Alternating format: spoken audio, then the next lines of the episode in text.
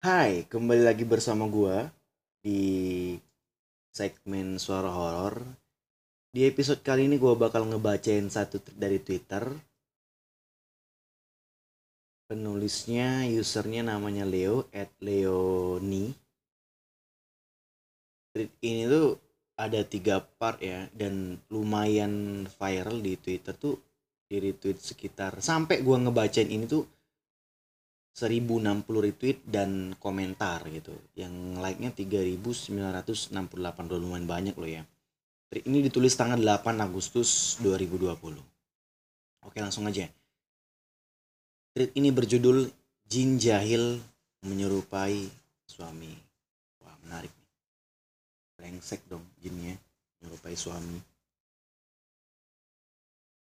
Jadi, sebelumnya mohon maaf ya, aku nggak pandai nulis tapi aku pengen banget cerita ke kalian. Karena ini tuh benar kisah nyata yang dialamin kakak pacar aku. Oke, berarti ini bukan kisah dia ya. Kisah yang dialamin sama kakak pacarnya dia. Gitu. Jadi pacarnya dia ini punya kakak gitu. Dan cerita ini bener-bener bikin aku keringet tiap ingat. Oke, langsung aja aku cerita. Waktu aku liburan akhir semester, aku sama pacar aku ngerencanain buat pergi liburan. Akhirnya kita mutusin buat pergi ke pantai karena kebetulan kakak pacar aku tinggal di daerah PR. Ini dikasih inisial ya. Yang dekat dengan pantai yang kita kunjungi. Akhirnya kita berangkat dari rumah tuh jam 8 pagi sampai jam 12 siang sampai situ. Berarti kurang lebih 4 jam lah ya itu untuk pertama kalinya aku ketemu Teh Mimi. Teh Mimi ini adalah kakak pacar aku. Orang yang baik banget dan cepat akrab. Eh ini Leo ya? Kata si Teh Mimi. Abi sering banget loh nyeritain tentang kamu ke Teteh. Aku hanya cecengesan campur malu. Oh iya, Teh Mimi ini tinggal sama suami dan tiga anaknya dua perempuan, satu laki-laki. Anak pertama, Neng, itu kelas 2 SD. Yang kedua laki-laki namanya Babang, kelas 1 SD. Dan yang ketiga paling kecil umur 3 tahun namanya Ai. Jadi ada ada tiga anak, si Neng kelas 2 SD, si Babang kelas 1 SD, yang paling kecil Ai umur 3 tahun. Tempat tinggal Temimi itu di perumahan berseberangan dengan jalan raya dan pantai. Suasana di perumahan sangat sepi dan aku tanya, Teh, kok sepi banget di sini? Tapi enak gak ya kayak tapi enak gitu nggak nggak kayak di kota tuh berisik gitu. tapi emang sepi di sini tuh emang sepi kebanyakan yang tinggal di sini tuh orang-orang Korea yang kerja di perusahaan X oh gitu jadi emang kompleks itu memang kebanyakan yang tinggal itu orang-orang Korea nggak tahu apa-apa atau bukan. Wow. Jadi banyak orang Korea yang tinggal di perusahaan X mungkin dekat sama sama kota itu kali ya. Saya juga jarang jarang pisan keluar. Oh ini ada ada ada kosakata kata kosakata Sunda juga ya? Paling keluar kalau mau ke pasar aja ya sisi itu di rumah aja sama anak-anak gitu. Kalau suami nggak kerja di sini Tete nggak akan mau soalnya nggak ada teman Tete di sini jawab Teh Mimi. Sorenya aku menghabiskan waktu di pantai dengan mereka. Dan pulang pas waktu maghrib aku heran dong nggak ada satupun rumah yang lampunya nyala kecuali lu rumah Teh oke mungkin mereka semua masih di perusahaan gitu. Karena kan kebanyakan orang yang orang Korea gitu ya.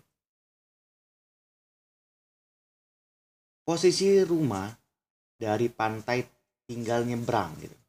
Nyebrang jalan raya terus masuk jalan kecil dikit.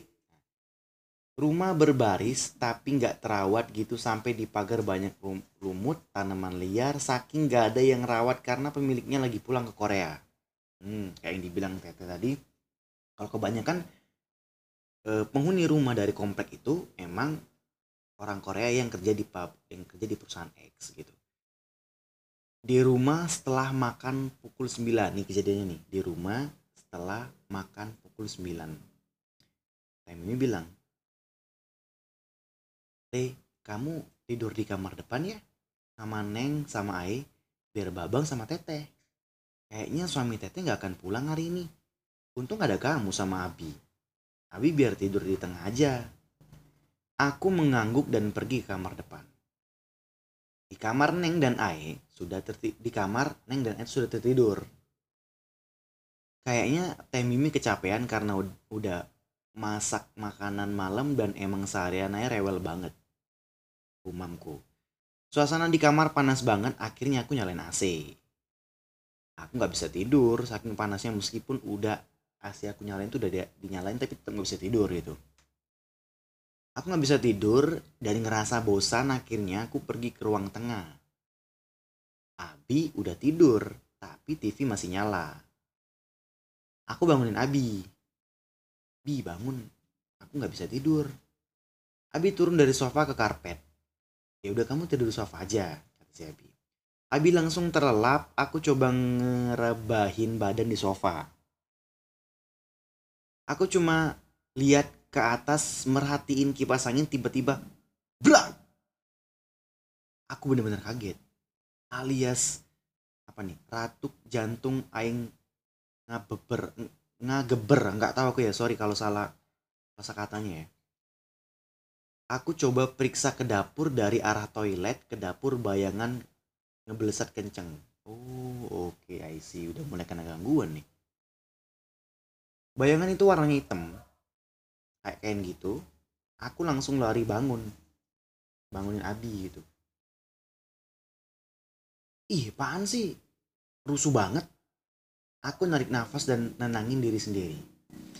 Nggak apa-apa bi. Tadi aku udah dari air terus lari. Aku nggak cerita ke Abi. Tapi Abi bilang tadi ada tikus kali ya. Soalnya pas aku tidur ada suara brak gitu dari arah dapur. Aku cuma diem. Ini Abi bilang nih ya udah kamu tidur. Aku nggak bakal tidur sebelum kamu tidur. Aku mulai ngerasa ngantuk dan tenang karena Abi nggak tidur. Dia heboh sendiri karena main game jadi rasa takutku udah hilang. Pagi jam 7 aku bangun. Oh berarti selesai tuh malam itu kelar ya? Nih pagi nih pagi jam 7 bangun nih. Aku pergi ke dapur karena terdengar suara ayah nangis. Minta susu.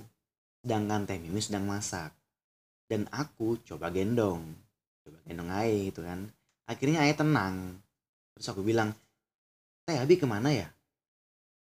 Teteh suruh beli gas ke pasar takutnya ntar gas habis le gitu. Aku mengangguk.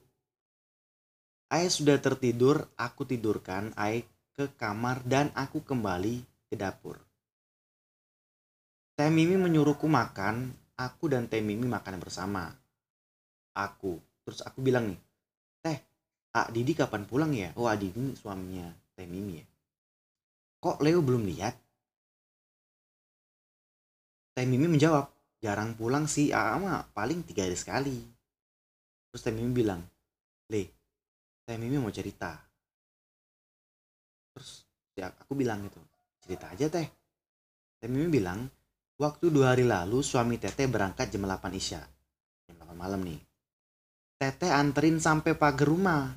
Tapi aneh si A tiba-tiba bilang bun kalau ayah pulang tengah malam jangan dibuka ya bangsa. Kayaknya udah tahu anjing merinding bocor teteh mah ngerasa nggak aneh karena si AA mah emang orangnya tukang apa nih heri gitu. Aku nggak tahu cara baca ya sorry ya kalau salah pengucapan tapi bener ah bener aja tuh. Jam satu malam dia pulang. Dia pulang le. Kata si tete mimi nih. Sedangkan tadi pesen si AA kalau dia pulang tengah malam jangan dibukain. Gitu. Bener-bener nanti tiba-tiba si si A ini balik jam satu malam. Dia ngetuk pintu akhirnya tete buka. Buka tuh pintu. Meskipun deg-degan karena keinget omongan si AA pas mau berangkat kerja. Wah anda buka. Oh. Pas buka pintu tete. Pas pintu dibuka sorry. Pas pintu dibuka tete pegang sapu sambil bilang sa sia sok manusia bener si ayah. Coba saya macet kursi. Bisa tuh aku sorry ya kalau misalnya salah da dalam dalam pengucapan ya. Sorry banget nih. Ini artinya apa ya? Kamu siapa? gitu ya kalau kamu memang benar ayah coba kamu baca ayat kursi bisa nggak gitu? Orang lebih gitu ya artinya. Aku juga nggak paham bahasa Sunda sih. Tapi bener leh dia bisa baca ayat kursi lancar akhirnya teteh percaya. Si AA langsung mandi aja ke WC terus ke kamar. Ayah kan lagi di teteh susu ini tiba-tiba si AA bilang pengen berhubungan gitu. Oke tapi teteh asa gimana? Nggak nyaman gitu asa lain si AA si AA ini mah pikiran teteh. Teh dan si AA mah nggak gitu nggak kayak biasanya pulang kerja gitu. Langsung mau berhubungan. Teteh pura-pura sibuk aja beresin baju baju ai gitu kan. Si AA nyiumin teteh. Ah teteh bilang aja lagi nggak mau tapi tetap aja di ngerayu. Ya tetap ngerayu pengen gitu kan. Tete berbaring di kasur ngebelakangin dia. Tete tetep bilang gak mau segimana dia mohon-mohon. Dan akhirnya Tete ketiduran pas azan subuh Tete dibangunin sama si AA. Bun bangun bun, ayah mau berangkat kerja. Bang, ini yang tadi atau gimana sih? Uh, tumben kata Tete berangkat jam 5 pagi. Tuh kan udah aneh tuh kan. Ya udah akhirnya Tete anterin sampai depan pintu. Tete liatin aja si AA tapi dia tiba-tiba jadi hitam dan tinggi banget sampai si sampai si kakinya ngelangkain pagar besi sama pohon rambutan. Bangsat bangsat genderuwo dong bisa-bisa ya. Jadi kakinya tuh sampai tinggi ngelangkain pagar besi sama pohon rambutan yang ada di depan rumah teteh gitu. Dan akhirnya teteh shock. Shock banget. Dan pingsan di situ. Wah itu kan udah nggak beres tuh kan. Untung ya malam itu nggak sempet wow skinny pop. Aduh sampai skinny pop. Ya bangsat. Sadar-sadar Tete udah tidur di depan pintu aja dibangunin sama si AA. Nah ini mungkin si AA asli nih kayaknya nih. Tete bilang ayah malam gak pulang gitu. Kata si AA gak bun ini ayah baru dateng. Kenapa bunda tidur di depan pintu Teteh ceritain kejadian semalam ke si AA dan alhamdulillah Teteh, alhamdulillah nih Teteh pas diajak berhubungan Teteh nggak mau. Aku mikir dong jangan-jangan yang dateng yang yang malam di dapur itu, wow bisa jadi dong sama seperti yang datangi Teteh. Ya. Ini masih ada kelanjutannya ya, tapi udah udah pegel nanti aku bakal lanjut ke part kedua. Maaf kalau acak-acakan oke. Jadi di part ke satu itu dulu sampai si teteh pingsan gara-gara ngeliat setan bangsat yang menjelma sebagai suaminya itu tiba-tiba jadi panjang kakinya. Ngelangkahin pohon rambutan ngelangkahin pagar gila parah banget ya pak. Kayaknya gue curiga deh bukan gue curiga sih kayaknya si si suaminya tuh si AA itu udah udah paham udah tahu atau gimana gitu. Kalau gue balik jam satu tengah malam jangan dibukain gitu. Ternyata emang bener itu balik tengah malam tapi itu bukan dia gitu. Setan bangsat ini. Wah gila. Jadi ini pesan banget nih buat buat para suami istri-istri yang di rumah gitu. Ketika suami lu udah mesen buat jangan keluar rumah atau jangan lu bukain ketika ada orang ngetok gue belum balik jangan lu jangan gitu jangan lu bukain. Atau kayak pesannya udah udah yang yang yang menjurus sekali kayak jangan dibukain kalau gue balik tengah malam.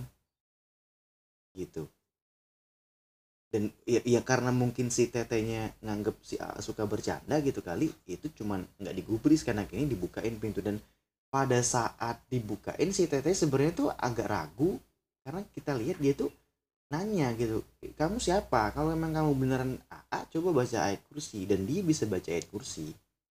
Si si yang yang jin menjelma sebagai si A ini. Sebenarnya gini memang it, it, itu termasuk kamuflase mereka gitu. Termasuk kamuflase dari si jin gitu ya. Kalau sekedar baca gitu doang mereka juga bisa gitu kan. Baca yang baca lancar mereka gampang gitu. Udah masuk karena itu tiket buat masuknya kan itu gitu. Jadi dia udah paham nih oh gue bakal gini gini gini. Ya udah dia baca tuh kan. Masuk nih dia kamu flase doang gitu nggak bukan berarti ketika kita suruh terus dia nggak bisa baca terus ini bukan ah nggak gitu juga sih. Ada ada juga ke, itu kamuflase mereka juga bisa gitu. Ya banyak lah banyak kamuflase mereka tuh banyak menyerupai orang bisa menyerupai temen nyokap adik binatang juga bisa semua gitu. Mereka bisa menyu, apa menyerupai apa yang mereka mau gitu. Wah parah ya oke segitu dulu part pertama. Kita bakal nanti next kita lanjut ke part kedua. Kita lihat gimana ceritanya apakah ini uh, akan berimpact kepada si Leo dan si Abi atau cuman sekedar berimpact ke AA dan si Teh Mimi? Karena tadi udah sempet di Leo sempat mention kalau misalnya dia juga kena sempat kena gangguan gitu. Tapi baru ngelihat bayangan hitam doang. Oke. Terima kasih buat semuanya yang tetap dengar podcast gue sampai jumpa di next podcast